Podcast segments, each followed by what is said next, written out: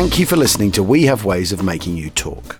Sign up to our Patreon to receive bonus content, live streams, and our weekly newsletter with money off books and museum visits as well, plus early access to all live show tickets. That's patreon.com slash we have ways. Elevate every morning with Tommy John's Second Skin underwear. The luxurious support of Second Skin guarantees everything will go smoothly. With over 20 million pairs sold and thousands of five star reviews, guys love Tommy John. Plus, your most valuable assets are covered with Tommy John's best pair you'll ever wear or its free guarantee. Shop Tommy John's Friends and Family Sale right now and get 25% off site wide at TommyJohn.com slash Spotify. TommyJohn.com slash Spotify. See site for details. This episode is brought to you by Visit Williamsburg. In Williamsburg, Virginia, there's never too much of a good thing. Whether you're a foodie, a golfer, a history buff, a shopaholic, an outdoor enthusiast, or a thrill seeker, you'll find what you came for here and more. So ask yourself, what is it you want? Discover Williamsburg and plan your trip at visitwilliamsburg.com. Life is a highway, and on it there will be many chicken sandwiches. But there's only one McCrispy. So go ahead and hit the turn signal if you know about this juicy gem of a detour.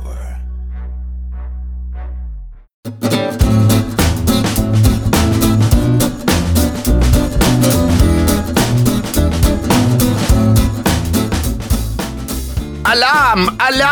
Welcome to We Have Ways of Making You Talk with me, Al Murray, and James Holland, your Second World War podcast of choice. Um, James, how are you? Uh, well, I'm all right. I'm still suffering from man flu a bit, which is why I'm back home and not in Cornwall. Yeah, you're back I've in the got to be- Holland bunker, I see. I'm back in the Holland bunker. Yeah, I got, I got I work out yesterday morning. I just felt absolutely dreadful. They've been sort of coming on me all week, and I felt really sorry for myself. And I thought, do you know what? I just don't want to be here anymore. No, fair. So uh, I got in the car, drove home, sort of sniffing and snuffling, and feeling feeling a little bit sad.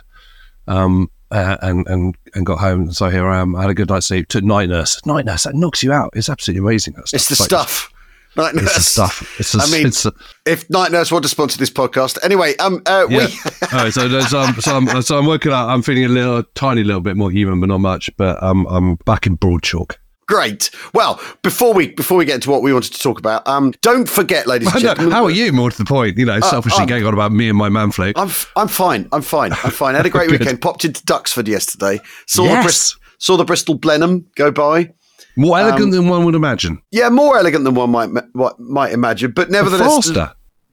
Well, yes. I mean, it. You know, I don't know that he had the. I don't know that he had all the throttles on, but I. Hmm. I it, it looked what it looked to, like. So many of those aircraft from 1939, 1940, it looked like sort of hot, the last gasp of those sort of slightly clunky planes. Yes, it's done in sort of brown and green, isn't it? So Yeah, it's yeah. kind of 1940s pattern rather than 1941. Yeah, exactly. But before we go any, a- and then I and I popped into the Air Assault Museum and I've had a good chat with them actually. I wanted to touch on that. Well, but anyway, we have Ways Festival, right?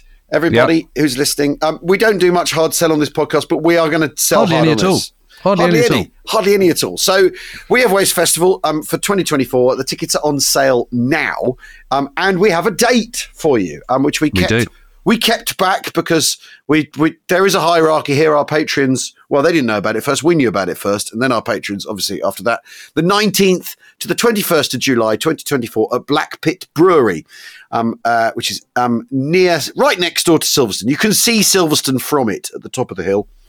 Yep. Um, tickets for our patrons, independent company, um, are on sale now. And we're offering early bird tickets at a reduced price. There's only 500 of those on offer, and they're they're going quite quickly. I think. There's also a VIP ticket. Um, uh, so if you come to uh, uh, stay, you want to stay at the Hilton Garden in Silverstone, you get you get a discount on that.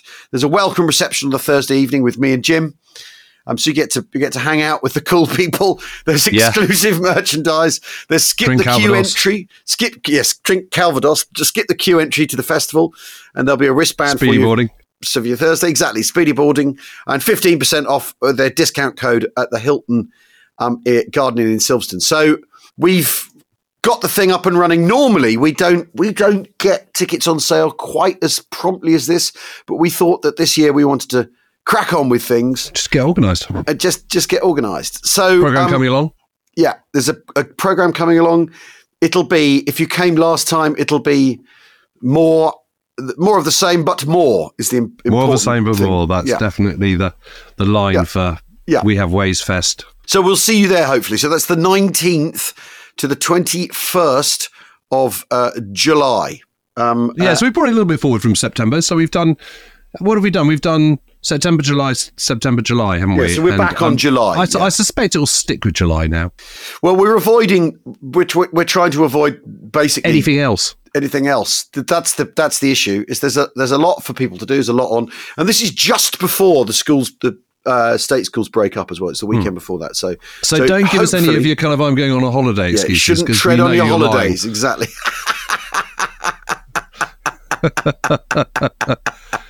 And and there's and there's pretty good there's pretty good deals for kids, isn't there? Yeah. There's pretty good deals for kids. Under 16s are free. Um, and it's We Have The best Fest. deal. That's the best Yeah, deal. that is very, very strong. We have waysfest.co.uk. Um, and, and we are assembling, we're assembling uh, quite the bill. But what, Jim, you sent me this amazing uh, set of notes to talk about today, which then spun me off into a, um, A rabbit hole of rabbit Sunday hole. night fun. Of, yeah. Um, and it's the 13th. We're recording this on the 13th of November. And on the 13th of November, 1941, Ark Royal, part of Force H, Mhm. was uh, sailing westerly, steering westerly, returning to Gibraltar in adverse weather conditions. Um, uh, Force H had been sighted by U 205, who were 0406, had fired three torpedoes aimed at Ark Royal. All the torpedoes missed. Well, there we go. That's all right then. Then, yeah, uh, um, except 0645, Ark Royal flew off six swordfish to go look for the, um, uh, do an anti submarine search. Then, this is the problem. In the afternoon, and what I think is really interesting about these is these things go on all day, don't they? These Yeah. chases and hunts. Mhm. And the sort of incremental sides like chipping away at each other, stalking each other. yep. At, at 1540, the hydrophone on the Legion detected an unidentified sound assumed to be propeller noise of a nearby destroyer. Yes, because you can you can switch over from uh, from normal ASDIC to, to listening on the hydrophones. Yeah. But actually, it was U 81's torpedoes. So at 1541, so one minute before they hear the torpedo propellers, but they assume it's a destroyer, or HMS Legion do, in recorded position 36, um, uh, 3 north, 445 west, just as a sword, one of the, as a swordfish landed, one of U 81's torpedoes hit Ark Royal on a starboard side abreast the bridge, causing a great spout of water to shoot up and the aircraft on the deck to jump. Hmm. I mean, bl- bloody hell. Captain Yeah. Maund was on the flight deck when the torpedo struck and he raced the bridge to take command, but communications with the strip were immediately lost, and Ark Royal continued moving ahead and started to list to starboard. The only crew member lost was able seaman E. Mitchell, who was the oldest rating on board and was on duty on the lower steering position when the torpedo struck. He was believed killed in the explosion. Wow. But everyone else got got away. Everyone so else it got wasn't, away. it wasn't a quick sinking. It was a slow. No, so then they Slow burner. Then the idea is to is to tow Ark Royal to Gibraltar, and she's lost. Um, uh, the the following morning, at 0624, Ark Royal's bow Wow. had disappeared below the surface of the Mediterranean. So they do what they can to try and keep her going. They just but they just can't can't keep her to a Gibraltar. yeah, It's got to be a million miles from where Eagle went down. no, I don't think so. I mean, that's losing an aircraft carrier. That when you've got all your destroyer escort, and the reason I got into this is because you want you want to talk about life on Royal Navy destroyers, and uh, this well, is the yeah, because rabbit hole nature as of you this know. I'm, I'm I'm finishing up this novel, and one of the characters Yeah. ends up on a on a tribal class. I've always rather liked the tribals, kind of more so than the hunts, because I like the fact that they're kind of bigger and faster and more guns on them. Yep. I was kind of thinking kind of torpedo, short torpedo, really. But when you're talking about destroyers, you, you want them to be, you know, you want them to be bristling with gunnery, don't you? Yeah. You know, and, and so they are. You know, they've got the sort of four twin mounted 4.7 inch guns. You know, it's 120 millimeter. You know, they're pretty pretty serious stuff. So I've been looking at kind of trying to work out kind of you know what my guy's experience would be on the you know as a sub lieutenant um in the Yeah. RNVR. You know what what his experience would be and and how to welcome him in welcome into a into a team on a on a destroyer. And you know, destroyers are they're kind of more fun than than frigates and corvettes, which are a lot smaller. Well, look, right. I think we don't do Navy very often, do we? No. So I think the thing we're going to have to do, Is now do all of them, aren't we? well, no, is what's a frigate? Yes, all right. What's a destroyer? What's a corvette? Well, I was thinking what we could do is we could go through kind of, you know, the, the experiences on each of these classes.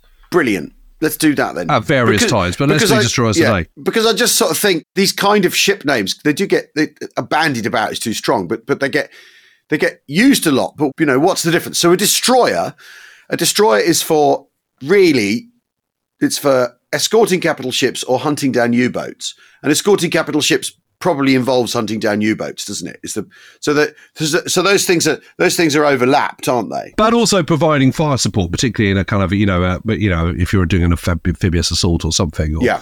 You know, you're protecting Tobruk during the siege or something, and the convoys Yeah. come in, you would protect protect that convoys is coming in and all that kind of stuff. So they- they've got a they've they have got a sort of multitude of different roles.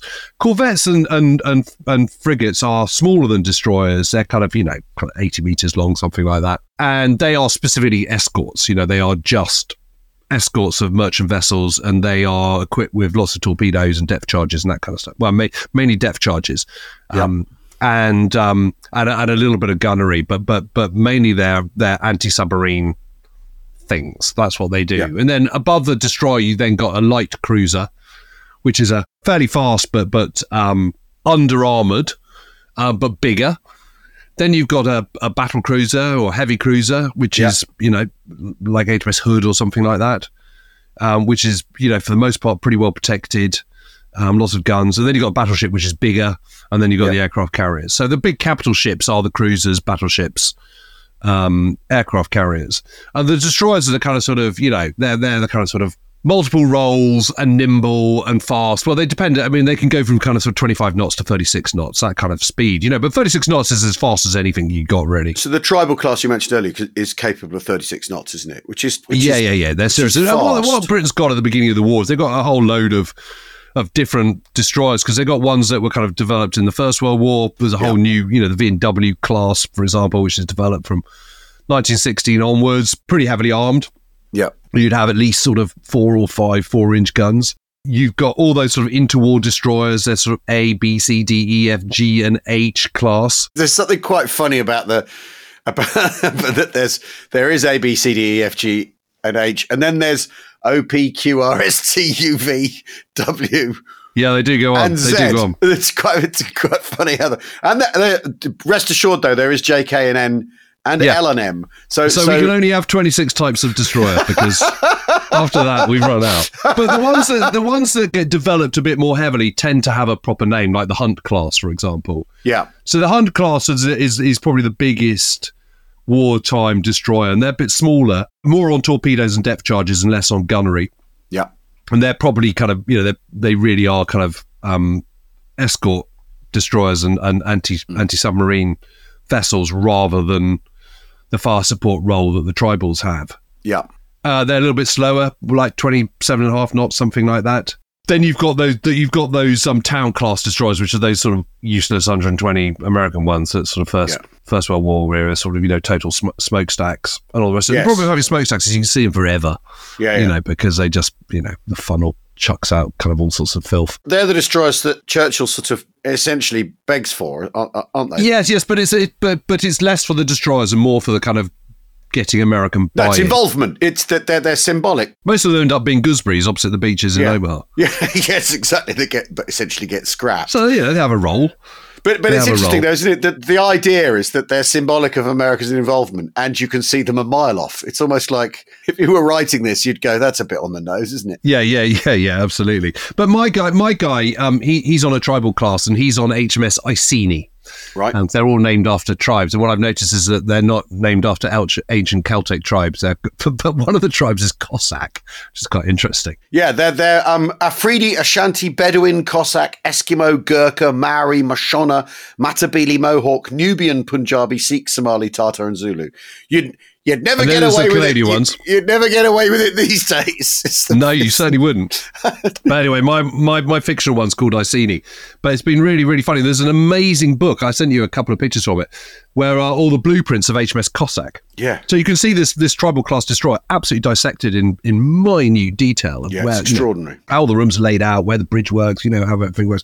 It's quite interesting because when you when I was I was looking back over um, the Good Shepherd, you know the C.S. Forester book that we so Yes, enjoyed, yes. uh, which then was the one that Tom Hanks made into Greyhound. Yeah. And um, he talks about going onto the bridge and the kind of pilot house behind it, but but but you, you don't have that on the tribal class. You have the bridge bridge on the top. Then you have the, the gun, um, you know, the director tower um, behind it, which is a sort of circular thing which can swivel.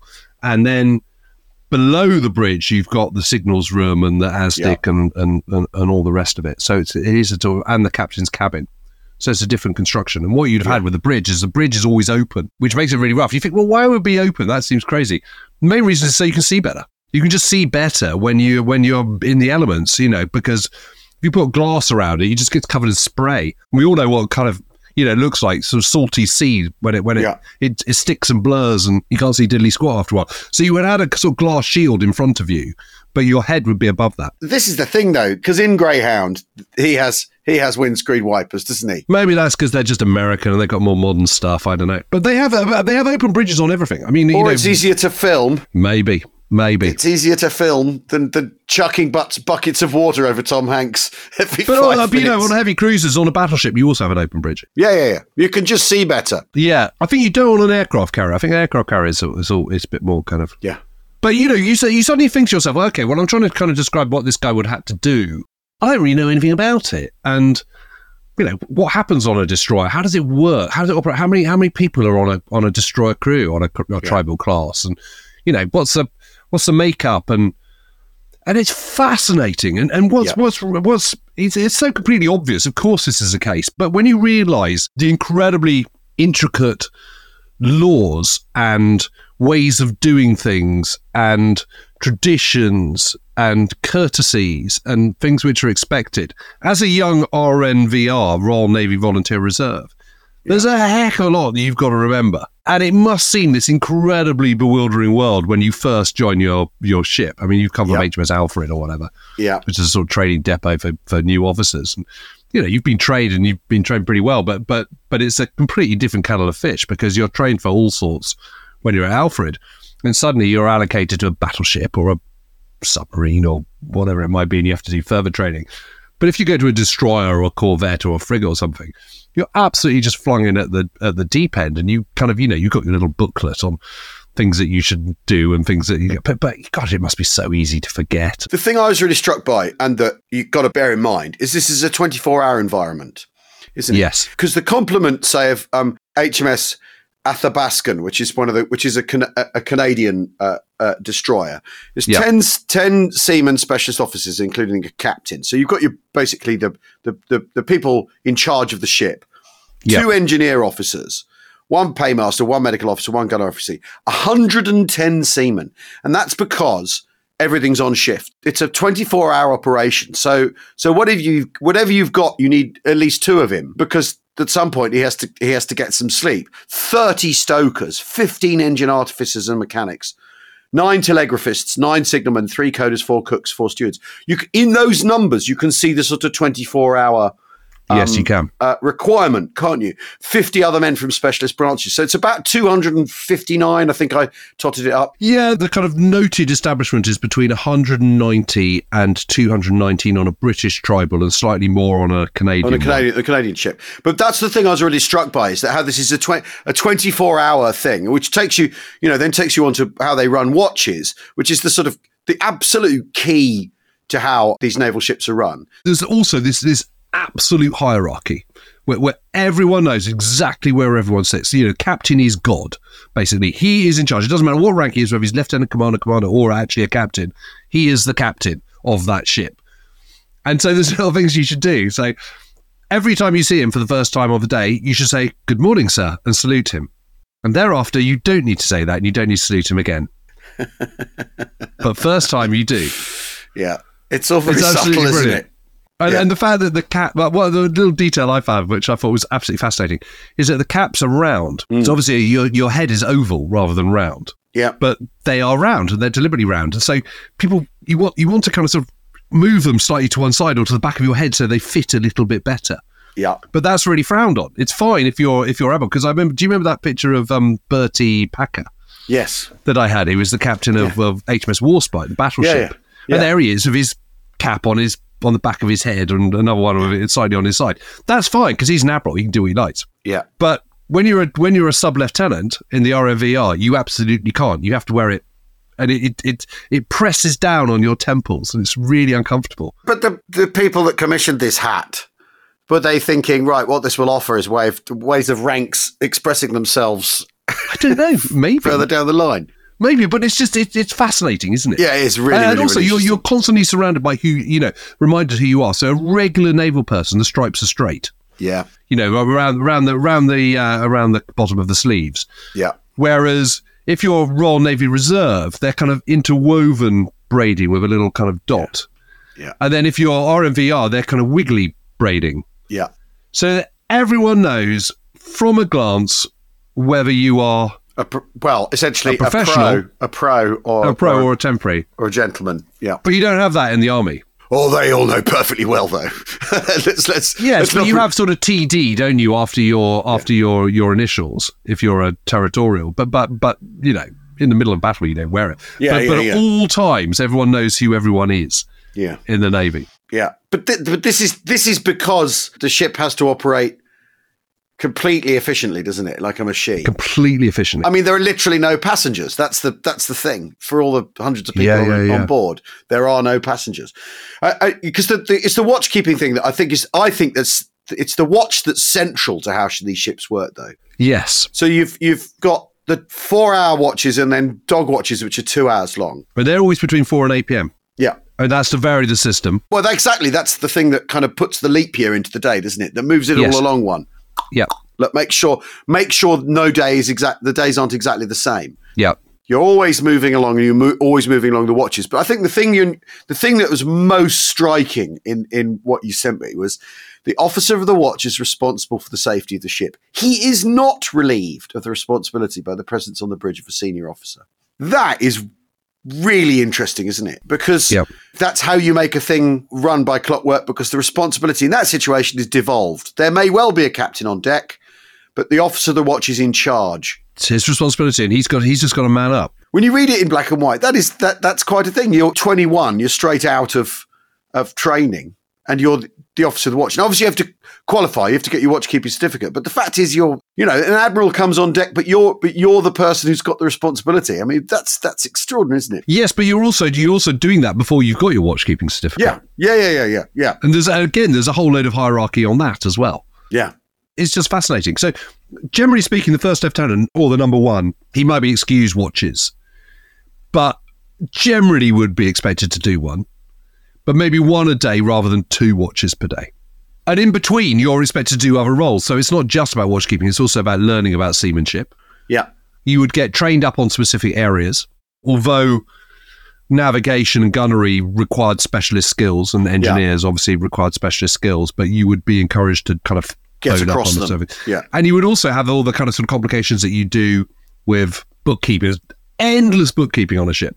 You know, from the amount you drink to stores to incoming, you know, being in charge of post and mail, of, of, of overseeing signals, of, of, you know, just so much stuff. It's just, it's, it's, it's absolutely ex- extraordinary. The thing about the watchkeeping certificate, which you really need, that allows you to progress up the ranks and become a first lieutenant rather than a sub lieutenant. But you have to be over 25 or in exceptional circumstances over 22 with Yeah. a minimum of one year's service and the recommendation by the your commanding officer. And a younger officer would need two and a half years service. But interestingly, if you're over 30, you only need three months. Oh, yeah. That's a bit. Well, that so the principle is is that because you're older, you're more worldly, You're you're, more- better, you're more- you're better looking after a younger crew. You're more responsible.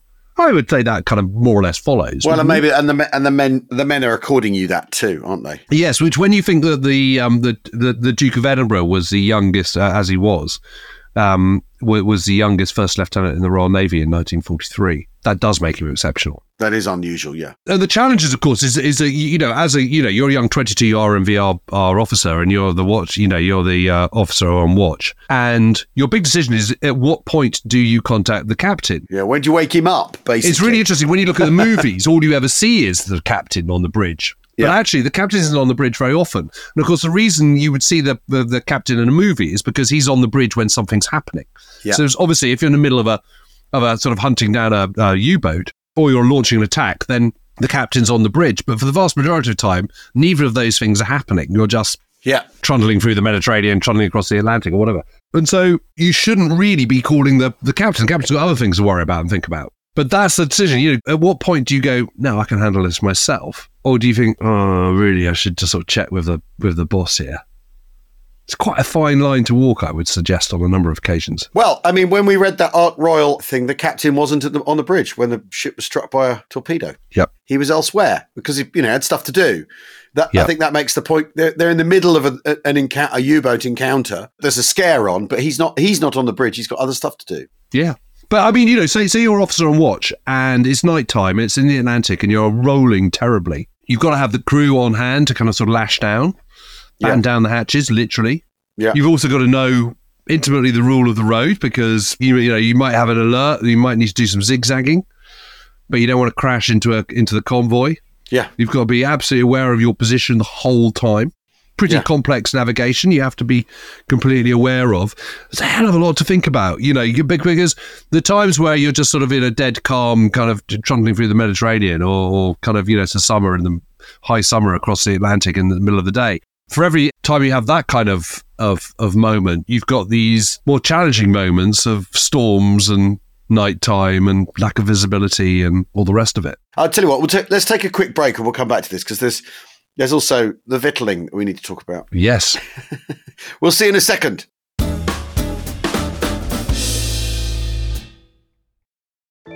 Elevate every morning with Tommy John's Second Skin underwear. The luxurious support of Second Skin guarantees everything will go smoothly. With over 20 million pairs sold and thousands of five star reviews, guys love Tommy John. Plus, your most valuable assets are covered with Tommy John's best pair you'll ever wear or its free guarantee. Shop Tommy John's Friends and Family Sale right now and get 25% off site wide at TommyJohn.com slash Spotify. TommyJohn.com slash Spotify. See site for details. Oh, it's such a clutch pickup, Dave. I was worried we'd bring back the same team. I meant those blackout motorized shades. Blinds.com made it crazy affordable to replace our old blinds. Hard to install? No, it's easy. I installed these and then got some for my mom, too. She talked to a design consultant for free and scheduled a professional measure and install. Hall of Fame son. They're the number one online retailer of custom window coverings in the world. Blinds.com is the GOAT. The GOAT! Go to Blinds.com for up to 45% off. Blinds.com. Rules and restrictions may apply. Life is a highway, and on it there will be many chicken sandwiches. But there's only one McCrispy. So go ahead and hit the turn signal if you know about this juicy gem of a detour.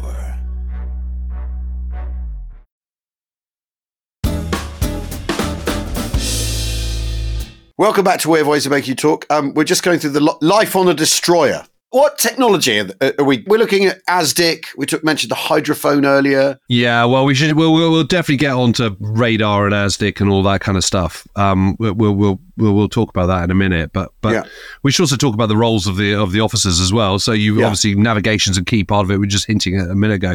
But you also have this thing called divisions, which I think is really really interesting, where the ship's crew's divided up into different divisions. So you have seamen, stokers, communications, all the rest of it, and one officer is put in charge of each of that particular group, known as the divisions Yeah, and it's his responsibility to do the kind of you know the pastoral care bit. You know, so if there's a problem, he's got to sort it out, and and and the crew would go to him with that problem. It might be a quarrel, it might be Yeah. trouble at home, it might be Yeah.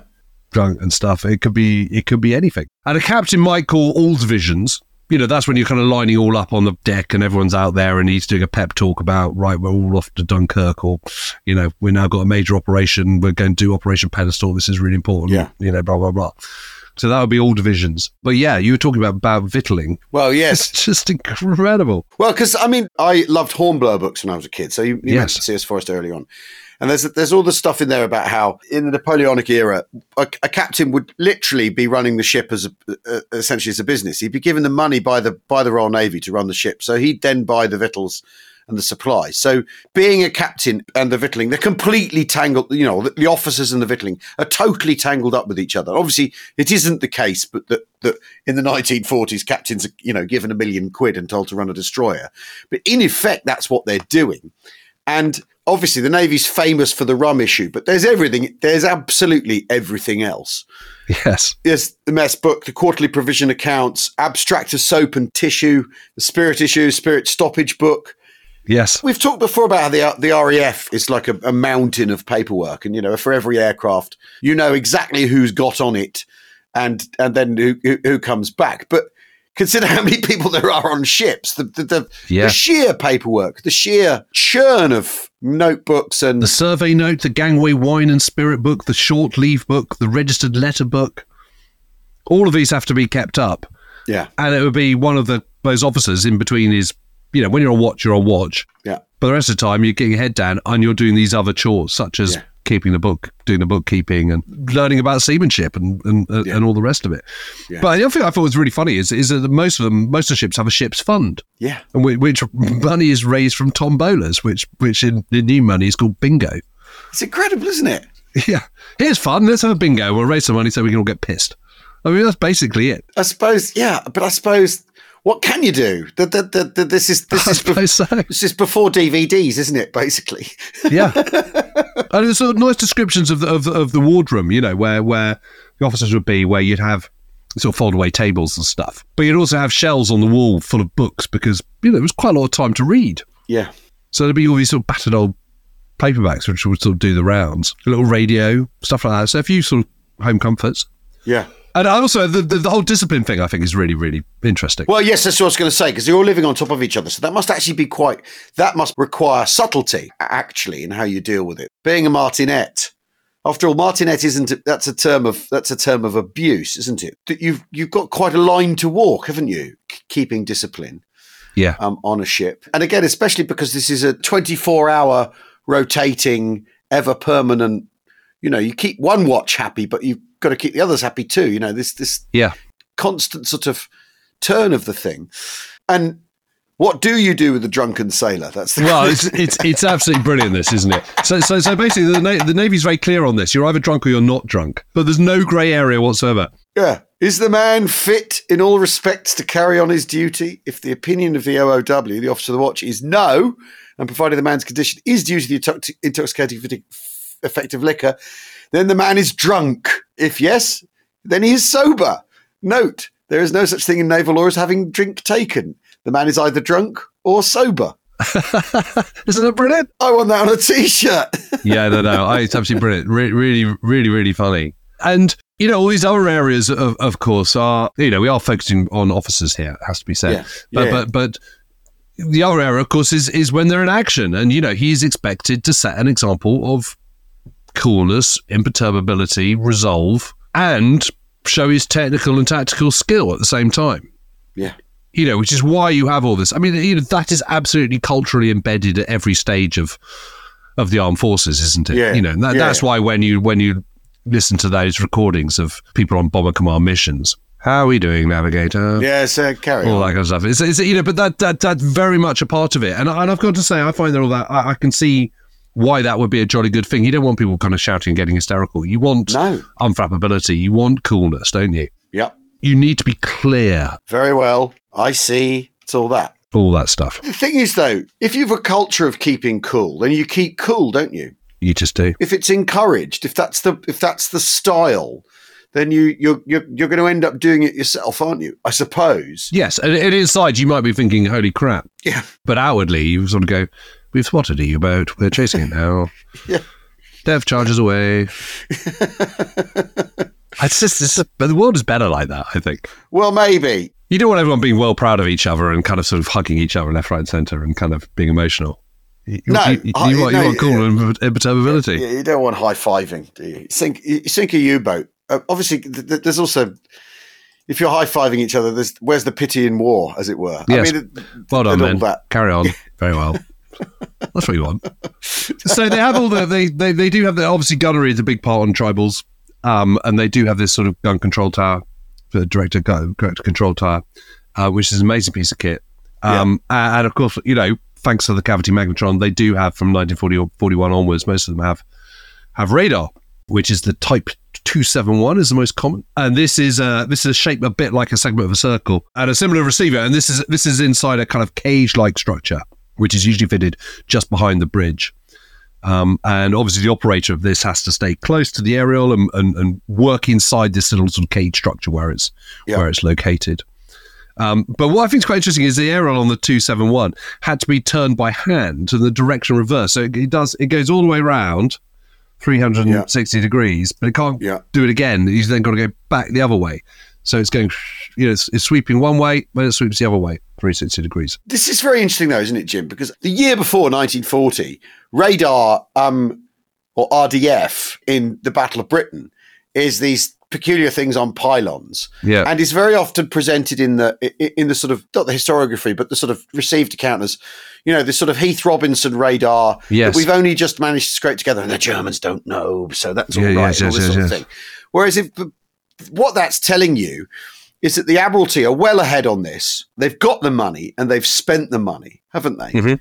Um, because if a thing's in, if a thing's fitted in 1941, that means it's well in production in 1940, which means it's signed off in 1939. Because I often think the RDF in the Battle of Brit- Britain is presented as, as this kind of muddled through thing that looks like looks like like it's made of coat hangers and, and plucky old Blighty coming up with a Meccano solution to a you know to a high tech Yep. problem. And the German the Germans have got radar that spins around. You They've know, got like, and it's- Würzburg and Freya. Exactly, and all that. Whereas in actual fact, a decision has been made that what you're going to need is to prioritize radar um, uh, technology for the Battle of the Atlantic because that's your most important battlefield. And also, the, the, the RDF home chain works, so you don't need to snazz it up and shrink it and all that sort of thing. Works perfectly well. It's got stacks of redundancy built into it, so you're fine.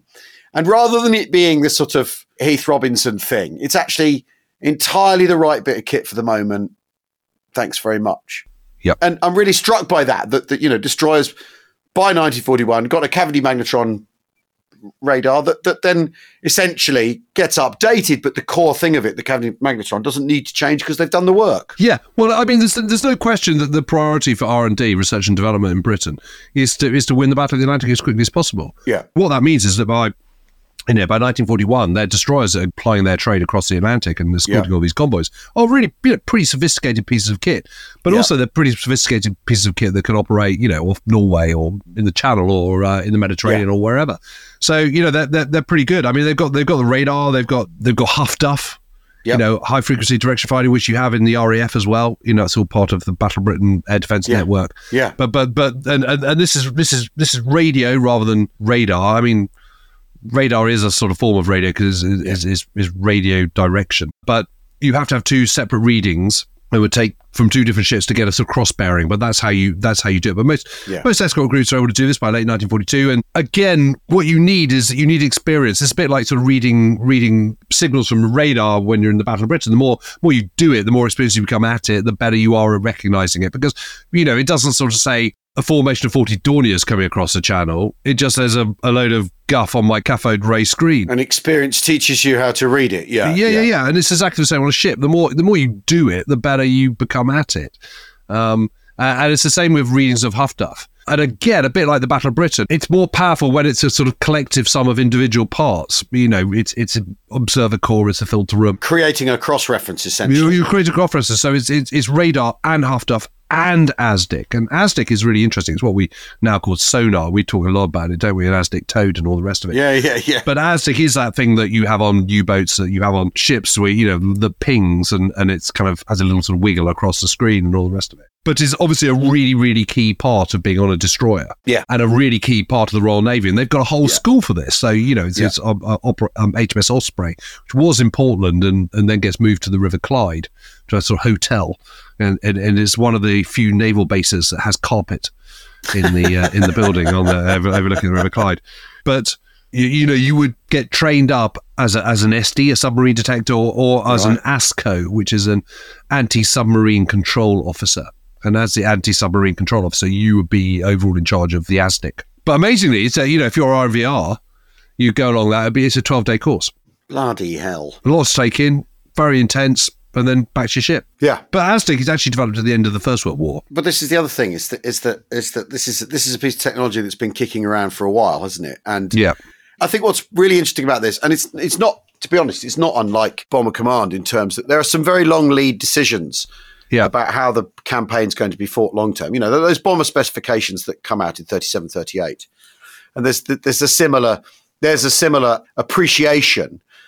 Um, so the Shipping Defence Advisory Committee, they say in 1937, the submarine menace will never be what it was before. So they're, they're saying, actually, we've got a thing ready or on its way that will that will help, which I think is very, very. I mean, that's very bullish language two years before the Yeah, war yeah. to be using.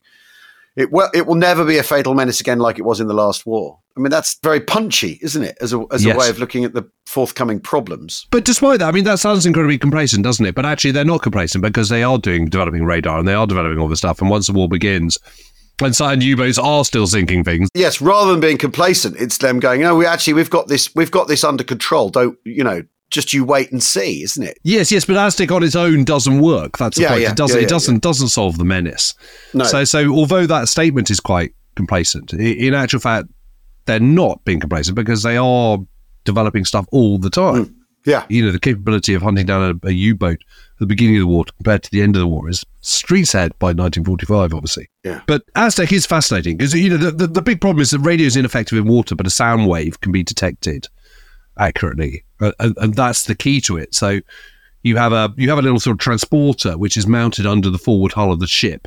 So it sort of sticks down right at the, right at the front of the boat. It's kind of what's called known as the ASDIC dome, but it's not it's not really a dome. It's like a little sort of nodule that sort of hangs off the off the bow of the boat right at the front under the water, and, and that casts this beam out in front of it, but but only on a kind of certain certain bandwidth as well. there's only so much it can do. Yes, it can go down a bit, but but basically it's, it's a kind of arc that goes certain degrees width and certain degrees down, and so the, the key is when you're when you're getting the echo back that you identify it correctly, and you know is it a shoal of fish or a whale or something, or is it actually a a U-boat? And once you, and then you also need to work out what kind of, you know, obviously the U-boat isn't standing still either. Hmm. So you've got to be able to sort of judge the width of it and what direction bearing it's going, and you can do that by kind of twiddling around and taking the different readings. But you know, it's quite a skilled thing. Yes, that takes a lot of practice, and you haven't. Got, I mean, how much time you've got for trial and error is the is the question because error error after all it could be could be fatal, couldn't it? That's the thing. So Yeah. uh, yeah. Um, is the ASDIC on all the time? Or do you turn it on in moments of emergency or of, of sighting? No, it, it, it is on most of the time, but it, you know, if you're going fast, obviously, if you're going at 36 knots, you don't really want your ASDIC dome so it can retract up into the into the bow. So obviously, it wouldn't be on then. But obviously, on a sweep and stuff, when you're when you're doing a sort of transatlantic convoy, you would have it on all the time, I guess. And what about other people's ASDIC? Can, is, is there, there an issue that if you're close to someone else, you can hear their pings, or is, or is it? No, no, you can only hear your own pings. But you know, you wouldn't, and also you wouldn't be that close to another destroyer. That No, you, no. But noise pollution is obviously an issue when you're listening for things, isn't it? So, Yeah, so, yeah.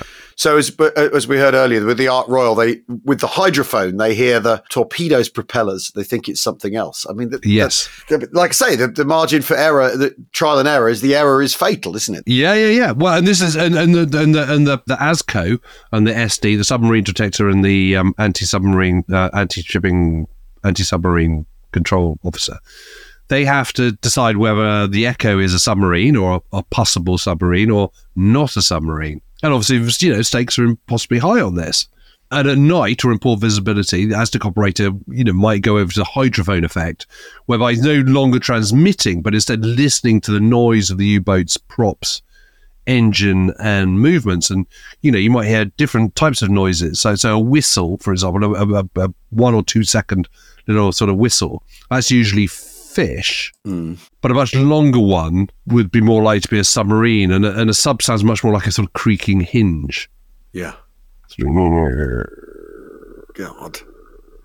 you know under the water. Or is that a whale communicating? I mean you know. Well, yeah, yeah, absolutely. You know, it's very very difficult obviously, uh, uh, uh, whenever we whenever we look at any of the any of the what it's like at the sharp ends, I come away thinking, well, I don't like the sound of that, but I don't like the sound of a lot of this. no no Seems awfully I like mean, I hard know. work. Like, I, I mean, I always used to think, well, you know, being on a destroyer would be the best job, really, because you know you get to see lots of action, you do lots of different things. You know, you feel like a like you've done your bit, but chances of getting hit are probably you know quite small, really.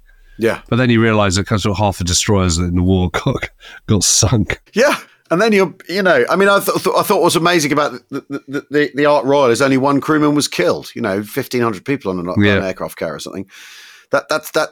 Those, that that's quite good odds in that instance, but you just don't know, do you? This is the, this. I think always the thing with when ships go down is that sometimes it's no, you know, three people survive out of a, a ship's complement of sort of fifteen hundred people, or plenty of them do, and it just seems Yeah. to be a complete crapshoot, doesn't it? If you're if you are hit, if you are in trouble, There's just no way of knowing, is there? Well, yeah, I mean, I've I've, I've been reading. There's, there was a book. The, the only tribal class that still survives is um, HMCS, Her Majesty's Canadian, his, his Majesty's Canadian ship Haida, uh, which is in in is now a museum ship in in Ontario.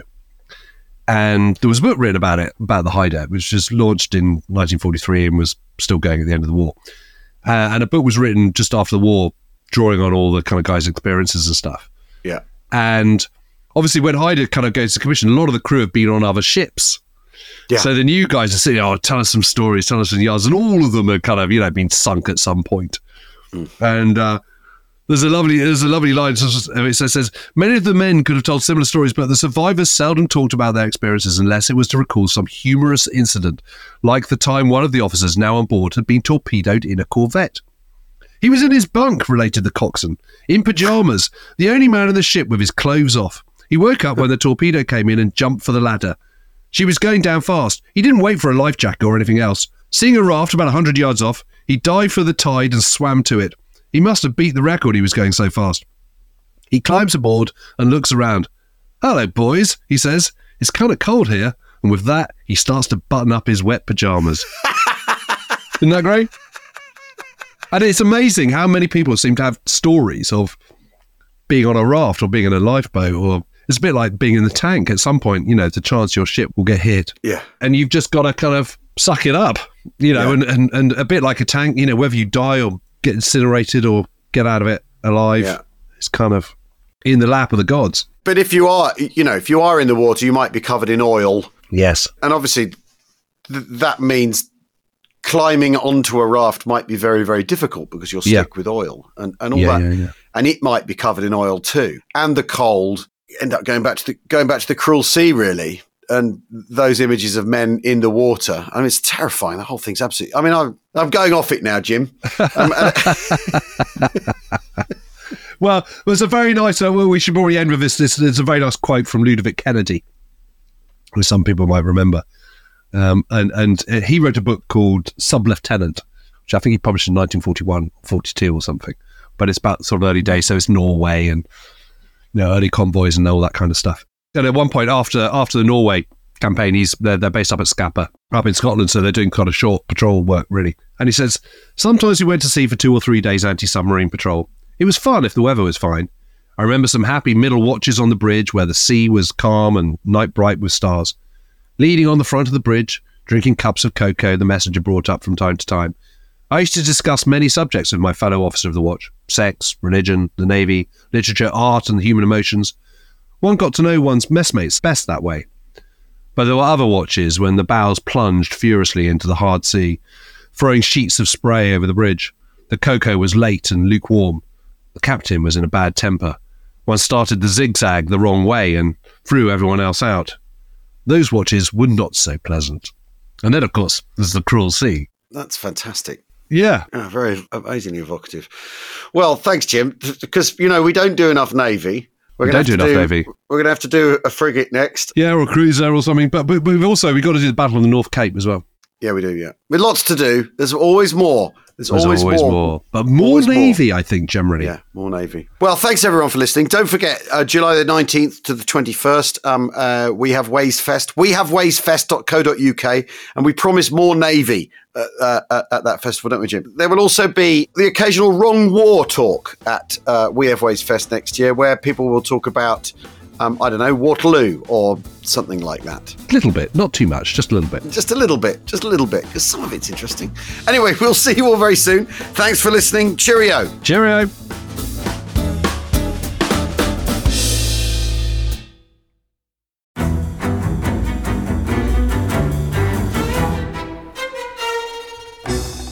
I'm Anthony Scaramucci, former White House Director of Communications and Wall Street financier. And I'm Katty Kay, US Special Correspondent for BBC Studios. I've been covering American politics for almost three decades. Welcome to The Rest is Politics US, brought to you by Goalhanger.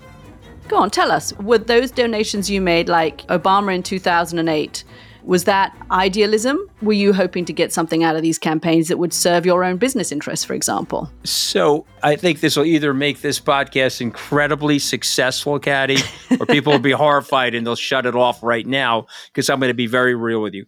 The Obama donation, I had gone to law school with President Obama.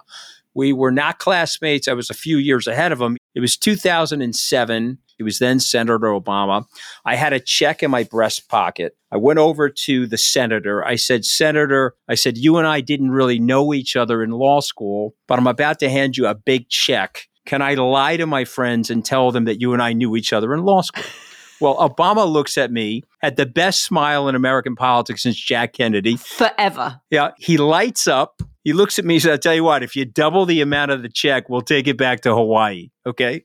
And I looked at him. I said, You're done. I had another check in my pocket. I ripped it up. I doubled the amount of the check. And I'm going to tell you right now, I've been to more White House Christmas parties during the Obama administration than the Trump administration.